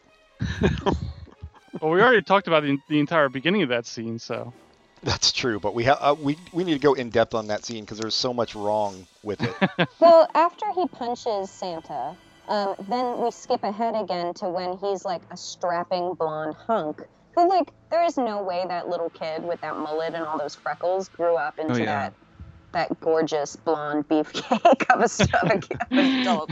and he's like 18 and kind of dumb and cute. And now he works at a toy store which is great except that it's christmas. The and now he's starting to like and he's starting to have um, intimate feelings about one of his attractive toy shop that toy shop has a lot of workers and they're yeah. all they're all grown up i mean they must pay well i feel like these people are all like career toy store workers it's not like now if you go to a toy store it's like kind of uh, it's probably just like a 15 year old chewing gum Well, that like does not care about toys obviously, toy store is serious business in that town because there's not just some paintings on the windows. The windows are blacked out with with Christmas Right. paintings, wall to wall. Yeah, you can't even see outside. And the sign, the sign on the toy store is like so small and pathetic. Like Ira's, what's it called? Ira's Toys or something? yeah, I think so. Iris Toys. It's it's like it seems like clearly they could only afford a sign so big, and then they put it right where the camera could see it, and then that was the end of it. And the store looks really depressing from the outside, and it looks kind of depressing inside too. Well, does anybody know? I didn't look him up, but the toy store owner looked really familiar to me. But I think he was in a couple of horror movies in the '80s. I'm not sure. Nobody recognized him. I didn't- He seemed familiar, but I didn't look him up. Okay, yeah, me either. So never mind. Sorry. Let's go on with the plot. Let's see. Where what were we? ta- oh yeah. So now he's the he's working at the toy store, right? Right. And then there's the great uh, musical montage scene. So yeah, out where of they're place. where they're getting ready for Christmas, right? And it's Yeah. showing what a, what a good worker he is, and they're playing a Christmas a terrible Christmas carol that I've never heard. and he's very happy doing his work as well. So wait, the toy store owner was in Ski Patrol Oh, and also in Halloween 4: The Return of Michael That's that's what I was thinking of. Yeah, No, I don't. I, I, I guess Wait, he's Wow. you weren't thinking of Ski Ski Patrol? I wasn't. I don't Wasn't think so. did Ski Patrol have Booger from Revenge of the Nerds? No, that it? was Better Off Dead, Oh, okay. where they skied. Yeah. Where they ski. And Better Off Dead is a very good movie. Well, Halloween Four had Paul Rudd, right? What? It's like his first movie. Oh, yeah, one of the know. Halloween. I didn't know it was part four. I knew he It's was like in one. the of return of Michael Myers or something. It might have been. It's four or five that has Paul Rudd as like a very young man. He's a cutie. All right, in Silent Night. No So one of anyway- his cal was in Silent Night Deadly Night. they're getting re- they're getting ready for Christmas, and uh, and then it's the Christmas party where like the I guess it's Christmas Eve, and so like they've done all their toy selling, and now they can just get blotto at the store and like Right. blast Or, pop Christmas music. as the owner says, it's time to get shit faced. yeah. he was so excited. yeah, I mean it is exciting getting shit faced sometimes. Let's be honest. Uh, and then, but it's also time to make inappropriately rapey advances at our female coworkers. Apparently, Right. Oh wait, wait, wait. I- I we think skipped the- the, most important part, which was that the Santa, the guy who was Santa Claus for the store, broke his ankle. So, uh, so Dum Dum Bobby had to take Billy. over for Santa. Billy had to take Billy. over for the Santa Claus job. So he's dressed as Santa, even though he kind of threatened a young girl that was on his lap and everything. Uh, they're I just don't like, know if ah, it was a call him fluke. Dum Dum. That's a little rude. And he's all through his life, he's had sort of like these flashbacks that we're led to believe, uh, or dreams of being attacked by Santa, or like these Oh violent right, dreams. uh, he had that wet dream where it ended instead of being wet, being uh, killed by Santa Claus. right. and so Wet now he's being blood. forced to dress like Santa Claus, work with children, and which can only which can only have positive results. right. But we- we don't find out why he's unable to say no. To being Santa Claus because he doesn't want to lose his job. it just Oh, it's funny. God. He- He's a crazy person, but he can't say no to that simple thing. He can't be like, no, Santa killed my family, so I'm actually not going to dress it. That's what like a normal human would say. And and Right. the other thing is after that montage, he's smiling the entire time. He loves working at the at the place. And at the very end of the montage, the owner brings out this like banner that says "Merry Christmas," and he's he has a smile and he has a smile, and then it opens up all the way where it says "Merry Christmas," but he actually sees Santa Claus, and then it turns into this huge frown that doesn't that doesn't uh, leave his face till the end of the movie. what an actor! yeah. So So at the party, somebody somebody tries to rape one of the employees. Uh, and of the, that The girl back- he has a crush on, he has a crush Yes. on her. right. he this guy must have gone to sleepaway camp because he used the same thing because I have something for you in the back. You'll like it when you Alright. say it. Right. And he goes back to save her because she's he's trying to rape her, and he let's pulls not the. let's not forget that she also gets her shirt ripped open. Oh, Yeah, right. Well, of course. that's how you and rape then right? and then she has. yeah. Um, but then she gets her shirt ripped open, and then she just keeps yelling and writhing around with her shirt open. Like you'd think the first thing she would do would be to be like, "Oh, good, you pulled that guy off me. Now I'm gonna like button my shirt up." Like Right. that's what I think. Wait, gu- guys, um, were bras not invented till the '90s? Right, no, nobody in this movie that got their shirt ripped off was wearing a bra. Like none of them. They were all like straight to fabric to boobs. I think that's a term, fabric to boobs. Fabric straight to fabric to boobs. That's an industry term. We're gonna need a we're gonna need a to fabric to boobs scene. Yeah, even I was like, "Come on, who's not? Why aren't they wearing bras?" Yeah. Immediately slicing the shirt open, and there are the boobs. Yeah, so he So, so but the, that's what's so great is she's like, cowering in a corner, and Billy kills the rapist by strangling it with Christmas lights. And lifting him off the ground with one hand. Yes, he he is super powered. But with blinking. It's the spirit of Christmas Christmas. lights. Like they're still plugged in somewhere, and he's strangling this guy with Christmas lights. And so not only did he, was he strangled, but it made him bloody. So yeah, it- that's what I yeah. said. Where did the blood come from on his head? Yeah, well his body. Oh, thanks. Didn't come from the lights. His veins. Billy was just strangling him so tightly that it must have cut his, his through his skin. yeah. But uh, but Billy wasn't just mad at the rapist. Oh, of course not. No. He was also mad at the rapee. Yeah, He punished her. To, I'm, I'm trying to remember the scene exactly, but he no, did. because she got mad at him. She was like, Yeah, you, you crazy You're asshole. crazy. Like, what Yeah. are Yeah. So was was was he going to kill her before that, or was was that? I don't know. I think he was trying to save her. I don't. Yeah. I don't think he Yeah. would have killed her, except that she was like, she had to mouth "Why did off. you kill that guy?" he was my you- ride How dare you question my Santa Yeah. motives? Uh, Punish. you ever heard of "You're Welcome"? yeah. Ungrateful bitch. Lack being impolite equals naughty punishment. I, yeah, Punish. those were his two catchwords once he turned into Bad Santa was naughty and punish. Yes. There was some. Pre- oh, I'm sorry. No, go ahead. There's some pretty cool uh, toys in the background of that toy store, like a Jabba the Hutt. I Star noticed that too. kit. Kroll was there. There was a lot of neat stuff. It was like Oh. they were like real '80s toys. Yeah, I was, uh, Mr. Potato Head. Yeah, I was totally watching that instead of watching him kill people. I think this was actually uh, sponsored by Mattel. It was one of that makes the four sense. choices. I had the Silent Night, Deadly Night playset. It was just like a, a chimney with a maniac inside. Whoa. And you pressed a button and blood started spurting out. So how did he kill? How did he kill the rapee? With the box cutter. Oh, that Oh, was right. a terrible scene. know- I, I mean, I oh Yeah. he, the Right in box this- cutter in his hand or in his pocket or something, and like she she was being ungrateful, so he cut her stomach open, right? yeah, that was Yeah. disgusting. Yeah, and then that's when he goes on a rampage. And is after that, is that when he goes to the house? Yes, after he kills everybody in the toy store. And yeah, then, yeah. There's that extended scene where he, he takes all over the manager, and then he goes after the, the the manager and Clark, who did nothing. Oh, I guess the manager made him drink, and but the clerk didn't do anything, but she got killed too. She got killed too because she was going to escape and tell him. She saw too much. Right, Yeah. and then the good. but she was the s- smartest person in the in the movie. She almost got away. If Yeah. it weren't for that damn bow and arrow that every Toy Story has. That's- yeah, yeah, like a hunting quality bow and Yes. arrow. it just went right through her neck. Yeah, the and then the good nun showed up uh, looking for him and saw the dead bodies and figured out what had happened. And she was like, "Oh," uh," Yeah, yeah. like she So did think that like she that was like con- collar pulling to like let air in.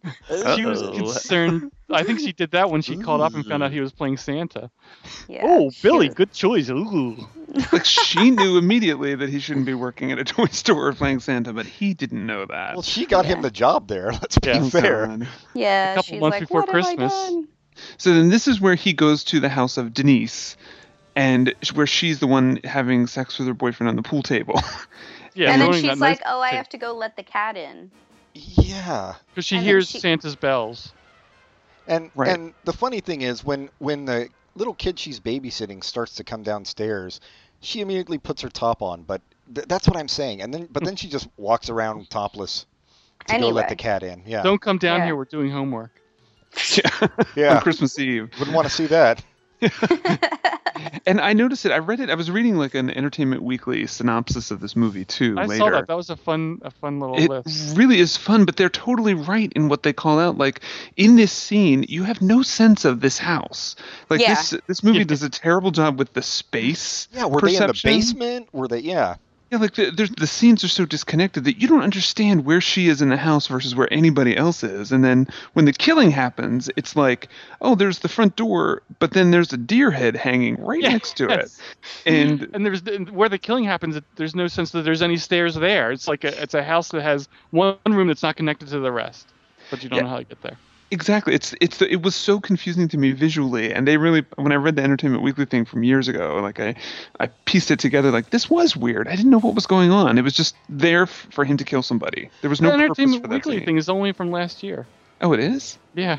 Oh, Well, well, I didn't look at the date. in any No, case, I'm just saying it's interesting that they went back to it so recently. Yeah. she gets impaled topless on the deer antlers. That's how she goes Yeah. out. Well, I think she was already dead, right? Or does, is that how he killed her? No, that's how he That's how he killed her. her. Okay, okay. Um, and and then the little girl sees him. Billy, is that his name? Yeah. Dressed as Santa still. You um, cannot remember his name. I know. And, very uh, Which she tough she killed he killed the boyfriend of the wo- that was screwing the woman on the pool table. He he threw out the he threw him out the window. Right.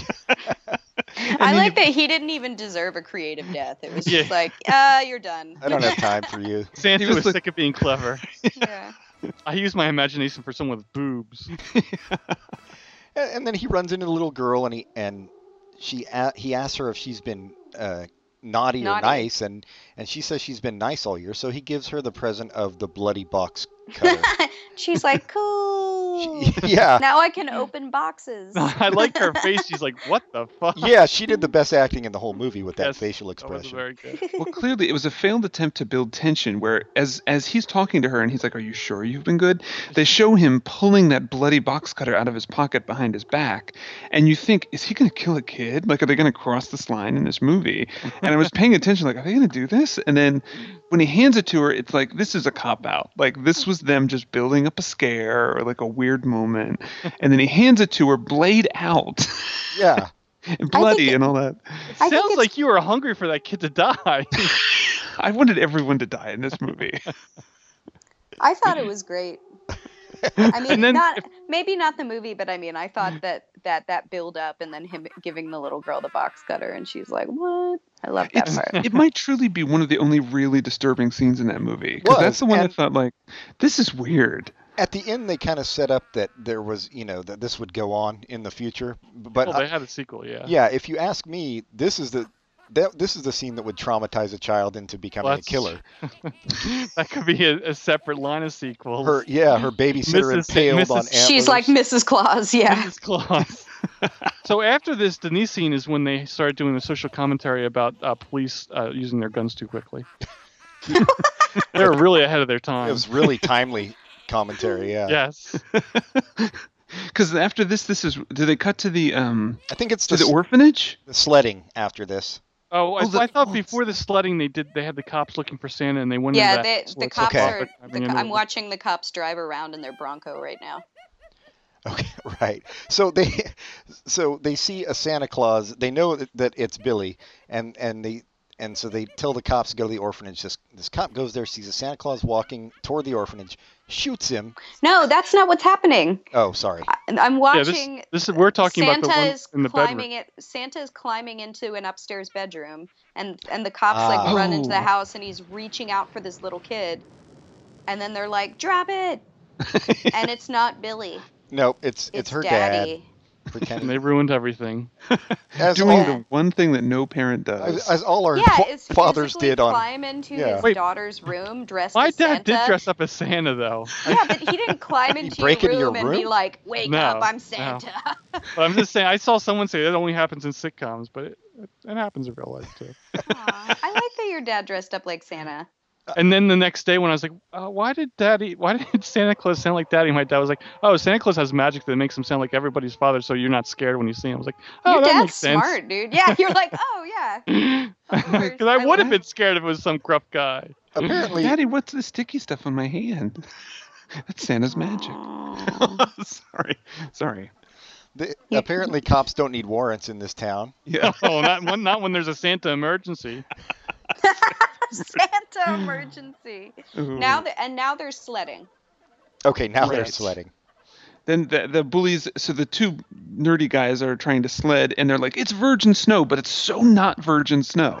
It's No. so packed down. It's so and it's icy. so- yeah, so icy it and looks hard. icy as hell. It reminds me of when I used to try to go skiing on the East Coast, and it was just like one long sheet of ice that you could, like you'd fall down and just shatter your arm immediately. Well, you guys are missing the point. They had to say it's virgin snow so they could the other kid could get off the Great Line. That's the only kind you'll ever get.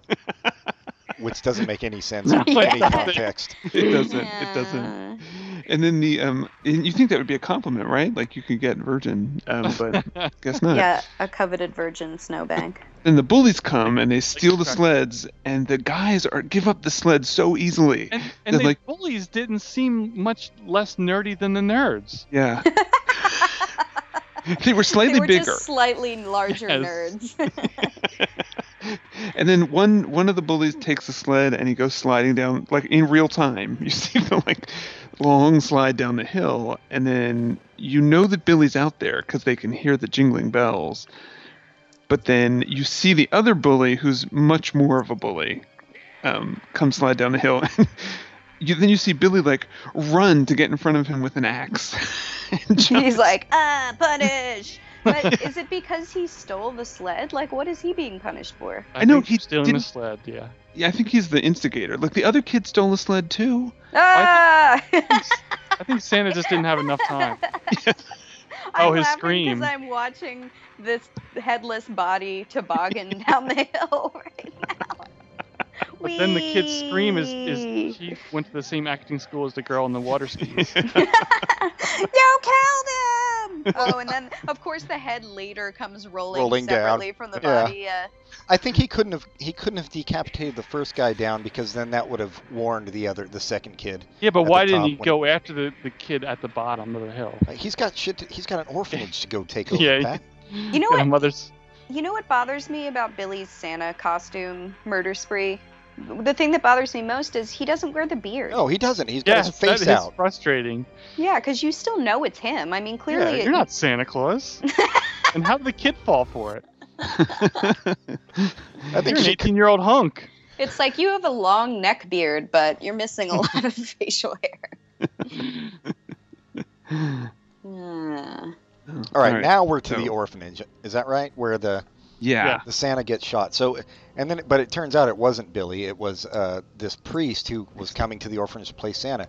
Well, why didn't Yeah, why priest. didn't he turn around when the cop called him? Oh, because he's was deaf. deaf, The yeah. best kind of Santas are always Right. deaf to listen to what kids Well, want. they're they're kids. They're kids in the orphanage, so they're not. Even if Santa could hear them, they wouldn't get their presents. So That's true. might as well keep it realistic. They're like, you get gruel for Christmas. and you get gruel also. They got some pretty good gifts though. One kid had like a Miss Piggy uh, puppet. Yeah, that's the other thing I noticed. That was an awesome puppet. Yeah, it was looked really nice. Mattel really went all out with their with the toys for this.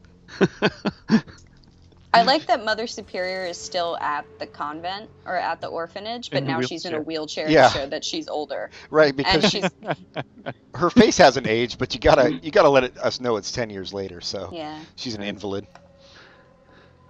And of course, she's the she's she's the one who's like behind the punishment theme of the movie. Like she's the one who Mhm. drilled punishment into his head, Yeah. and so he's come back to get her. I guess. I guess that's why he's coming back there. Because Yeah, he like don't- Did anybody watch this movie and not want her to die? No, clearly you want her to die. Like she's horrible. Yeah. She's so So, mean. so it's a, so it's a disappointing ending for everyone. yes. Except you. well, I, I don't want to jump too far ahead, but you you get the idea that somebody's gonna kill her. Yeah. Oh, uh, so you think in the sequel she gets hers? Well, even if even if not, I think Well, she we gets haven't hers. said what happens though, which is basically like he does come back after they shoot the deaf priest.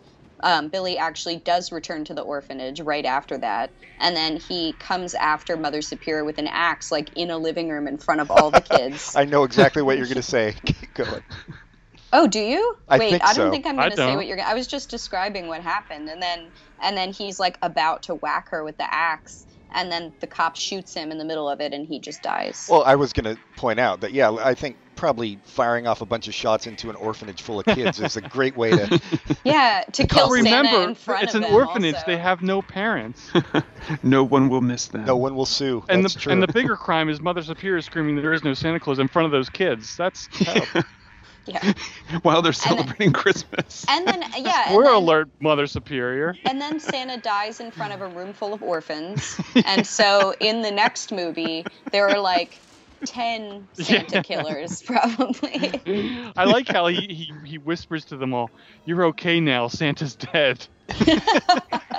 but apparently the sequel is clips from this movie for the first hour, and then it's a movie.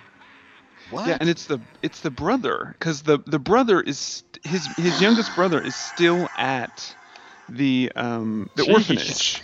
Yeah, is that the that, guy? that Is that head? the guy that has the last line in the movie? Like Yeah, where basically, he says like all the kids, all the kids are like gathered around looking at Santa die, and then the camera pans up from Santa's face and like up to this little kid's face, and he just stands there and looks at Santa with an angry look in his face, and then he looks at Mother Superior, and then he goes naughty. Yes. That's what I'm saying. She's she's doomed. hey, what's going you going guys on? hear that noise, or is this just me? I think I'm going crazy. I hear it. It's Oh, I'm- thank I think Laura's watching. a yeah. Uh, it's That the ghost really- of Santa. It's extra chilling. Yeah, I I mean, I thought the I I- I just thought it was pointless. Like there was there was no real plot. I mean, the, there you know what I mean. They, they said, but it was just an excuse. I, it, it just really made me feel like I needed a shower after I watched it. Did you gu- did you guys read the? I didn't show the whole review, but what Siskel and Ebert said about the movie at the time. No, Oh yeah, They they were not I happy. Yeah, I read And that they they read everybody's name and said like shame. Yes, after their yes. name. After he's naming, and Siskel went on to say that all the money the filmmakers were making off the film was blood money. that's a little. That's going a little far. I that's think. amazing though. Well, instead of saying shame, they should have said naughty after reading each They're like name. naughty, naughty. I mean, it's just nobody was like. I mean, even though there had been a movie about the same thing before, like it was a small movie and it wasn't like a big one. So like people were like so shocked by this. I remember this being like, like no, like this is too far. We can't let this happen. And like nowadays, I'd be like, oh fuck those people. But back then, I was terrified of it. And Mickey, that I was reading the history of the the the people who disagreed with this movie, and Mickey, um, that old guy, was what's his name? Rooney was like one of the most vocal Hollywood people. Again, he was like big Mr. Christian or whatever, and he was, which is fine, but he was against this movie, and he he wrote a letter to somebody Santa. condemning it. Maybe It's like, dear Mickey Santa, Rooney was against it. That's so. I never thought of him as like a big Christian guy. For Yeah. somebody who played possibly the most racist role on film ever, I don't think he has much room to talk about. Well, even worse when you look at the sequels. This had four or five sequels, yeah. and the first two, I th- the first two movies were kind of related, and the last one was was the last few were not related to the first two, and Oh my God, the box of the last one, the it came out in '91, and the the the like the the name of it's Silent Night, Deadly Night Five, the toy maker, but the little catchphrase is "He's home, but he's not alone." and he's played by Oh, he's played by Mickey Rooney. Like, oh, are Rooney you actually me? plays the character in this series, which he so what? vehemently condemned in 1983. Oh man, It's so that's it's like he weird. totally See, I don't understand. it's the, a Christmas miracle. and he's like Christmas movie guy, you know, like Are you sure you're not confusing him with Andy Rooney? Andy Rooney's that old complaining guy, right? Don't you hate it when old Santa maybe Claus? maybe he's the one that wrote the letter to Santa Claus. Ah, he hates stuff. no, he's. I'm just looking to see where I read that, but I went deep into the the um the people who had written about this movie, and it's it's just like this big hypocrisy that Mickey Rooney was like one of the big Hollywood voices in the '80s against this, and then ended up doing one of these movies later on. Well, I have, Well, to, if you can't beat him, join him. Yeah. I have to say, like, I, I guess I take it you enjoyed this movie, Michael. But another thing that about it was that it started dragging for me. Like it was, it got so formulaic horror movie. Like Yeah. when the cop was out there at the orphanage, I'm like, all right, get on with it. We know where it's you know going. it, yeah. You know, you just want them to wrap it up real quickly, or maybe like Well- have another grandpa speech or something. Yeah. That's that's true. I I did not expect Santa to be shot. Oh, did you expect him to kill Mother Superior first? Or no, the fake oh. Santa. I didn't. Oh, I was like, wow, they they're going all out here. They went there. Now let's, let's just- see a couple kids killed. Michael will be happy. Which is entertaining because it's so ridiculously absurd. I mean, it's a terrible attempt to like cash in on Halloween style slasher movies, and it's it's obviously like uh, not a great example of the genre, but Yes. it's it's notable for the controversy it caused, and it's just so fucking funny to watch that scene with Grandpa alone. I want to be that guy that's scaring kids like that, saying, Well, like, I want to be, I want to be in that room where the pool table is with that huge uh, lion painting. what an odd room. and the paneling. The paneling, the in pool uh, table takes up so much of the room. Yeah. Well, if it, I think if it had stayed, if it had stayed on the level of the grandpa speech, Yeah. um, I Well, then it would have been like it. another sleepaway camp. It would have been like that would- would have. I mean, if they could consistently like keep that level of weirdness But and Yeah. that, those performances, but When it it just gets to- everyone else was boring. Yeah, and when it gets to the point where it's like, well, let's show as much tits as we can, but at the same time, uh, declare that sex is the most evil thing in the world, then that's where I have to jump off the ship. Yeah, Yeah. the the Christmas ship. Yeah. But again, this is another one where, and I'm sure Pat, you've probably seen these these clips if you read what I did. But they they talk about in the sequel like that it picks up with the kid, the his brother, years later when he is now the Santa Claus killer, and it's supposed to be even funnier because it's the guy is such an overactor, and he there's there's a super clip on the entertainment um, website or supercut of all of his eyebrow performances where he, everything he says he raises and lowers his eyebrows in this really crazy way And Wait, you what can- is what is this? I'm sorry. It's on Silent Entertainment Night, Weekly. Deadly Night too. Yeah, they're talking go to- about the sequel. yeah this in the sequel um, you can look up uh, the eye it's entertainment weekly has a, a a piece from last year on this movie and they talk about the sequel um, and in, Uh, in embedded in that article is called eyebrow montage and it's the actor who plays the brother in later years and everything he oh, says Oh, here it is. Garbage day eyebrow montage. he punctuates every sentence with ridiculous like unnecessary eyebrow movements and it becomes ri- like ri- hilarious very quickly Oh. You have to see it i guess I'm Well- watching it right now. That's why I'm dropped off. I, I oh, now all I can look at are his eyebrows, and it's great the way that it's edited because they keep like zooming in on his eyebrows. oh man, I'm I'm looking at the same the same site, and now I now I see where that garbage day clip is from. I've seen that before. I didn't know it was from that movie. Oh man, oh, what did you think, Pat? Eh, I can't believe I I watched as a as a 14 year old and didn't turn into a murderer. Punish.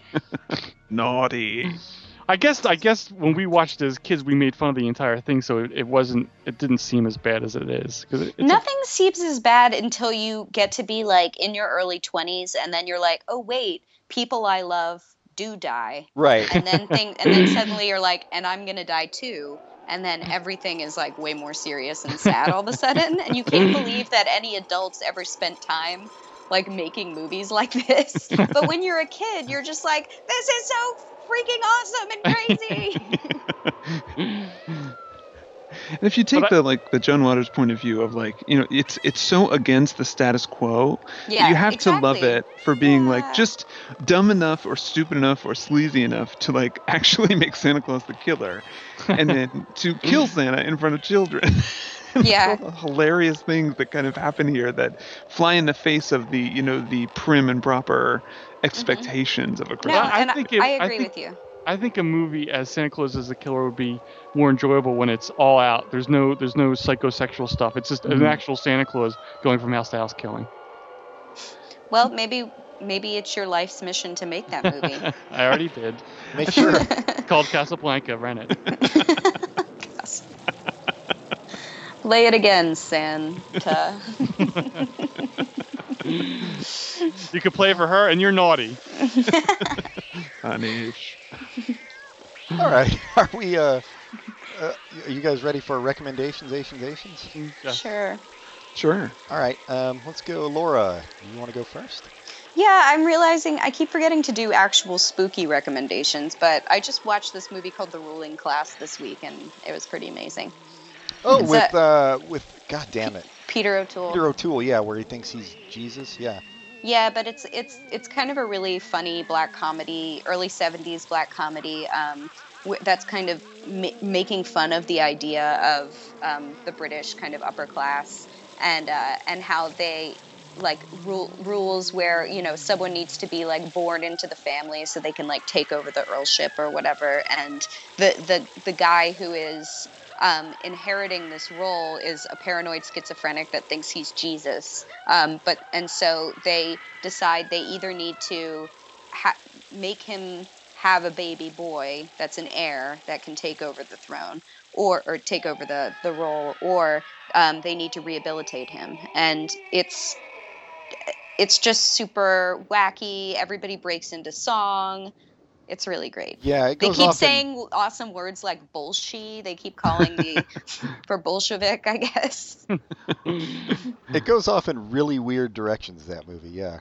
Yeah, th- which is great. Like all of a sudden, like a gorilla bursts through the door. Like it gets real trippy, and I loved it. I, you know, sometimes I- I've been trying. I've been uh, ticking away some of these Criterion movies lately, like checking them off my list. And this was one that I was like, okay, cool, this sounds good. And I just was not expecting it to be so off the wall, and I was pleasantly surprised because some of them are, you know, even if they um, are important for cultural reasons, they're not really Great.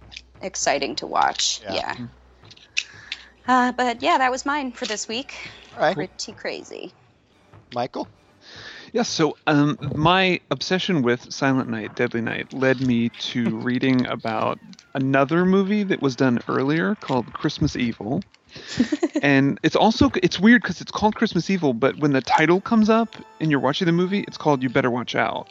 So I don't I don't, I don't know what well, the thinking there a lot is. of these movies are released with different titles, and maybe they just decided that it wasn't worth um, redoing the cover art or like the opening credit art, and they were just like, True, and the, and this movie is essentially the same idea as um, Silent Night, Deadly Night. But I had read that like John Waters has re- written about this movie for years and about how it's his favorite movie and he watches it every year, or his favorite Christmas film rather, and that he really gets a like genuine um, thrill from it because it's actually a good version of what we just watched. and I became like interested enough that I watched it late last night and um, it's kind of amazing. And if I had my choice, I would say watch Christmas um, or Silent Night, Deadly Night if you want like a dumb, campy, f- like just you'll feel sick watching it kind of movie. But mm-hmm. Christmas Evil actually, it has the same kind of funniness of like Santa attacking people. Like there's one scene. which we've already established you find hilarious. Okay, There's get actually a scene like it's so over the top. There's a scene where he he kills somebody with a candy cane striped axe. And then like the, he runs away and you see the candy cane striped axe laying in the snow. it's just like so absurd.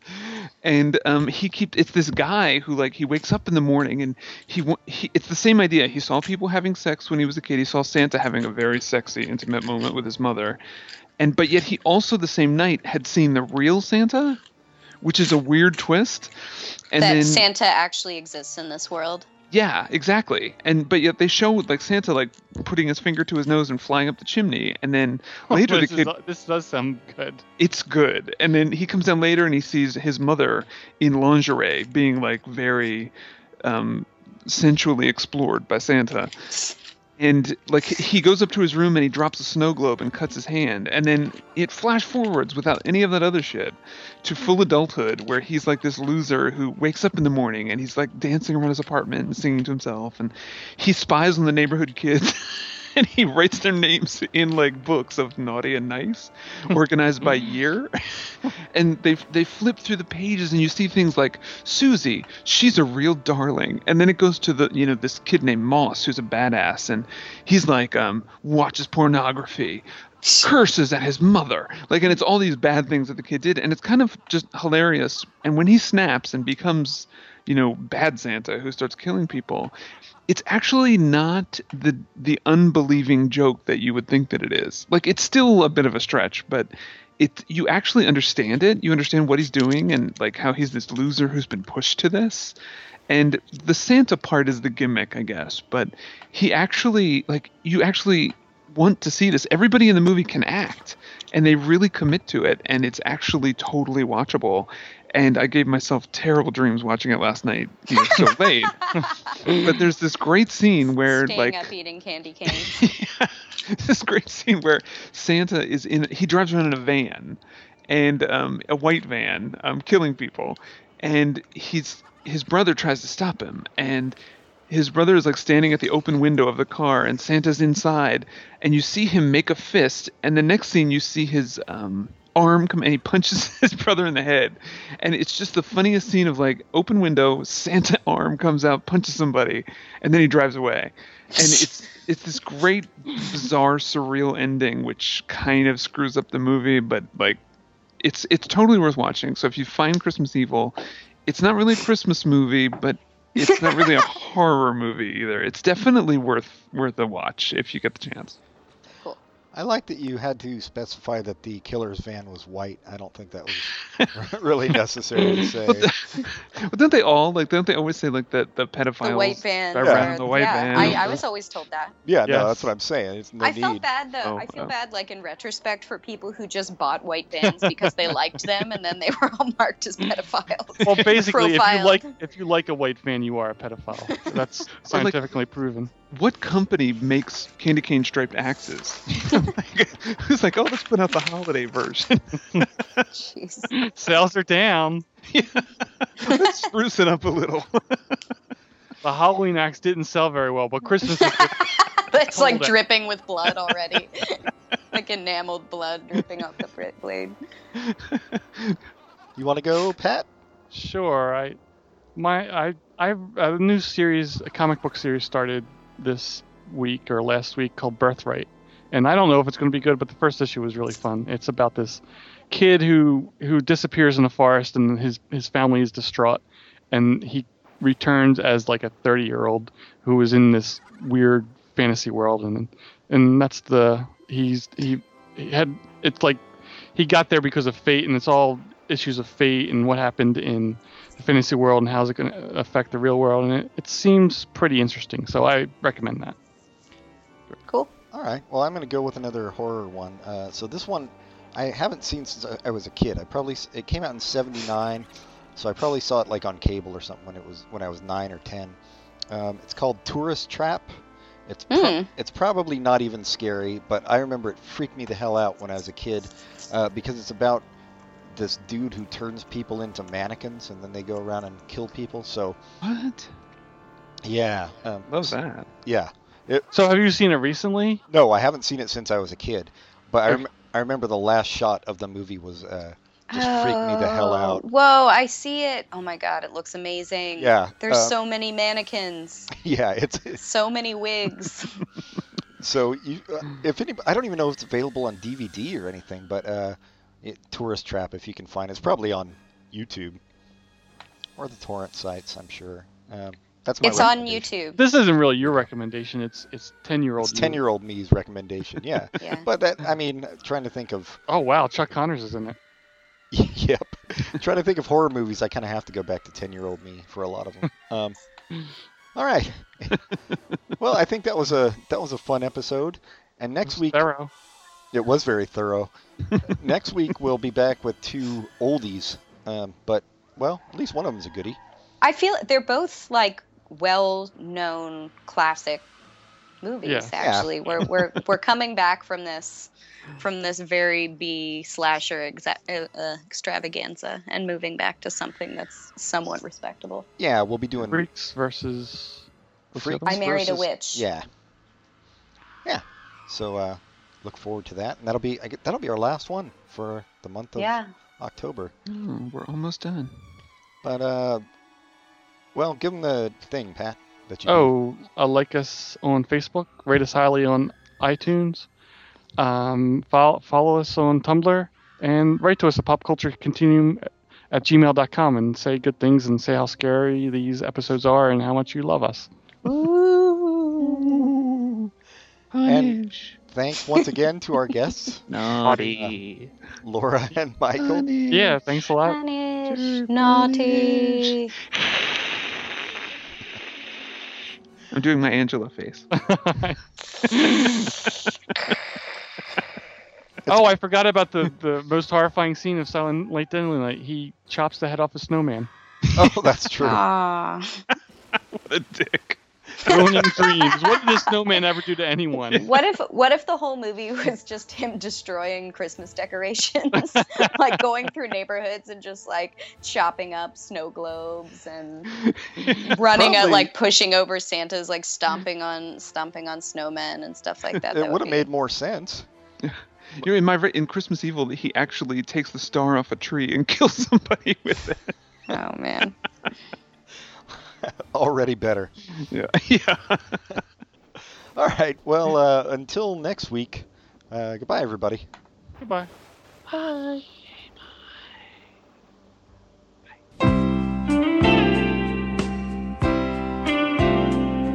I'm looking for the warm side of the door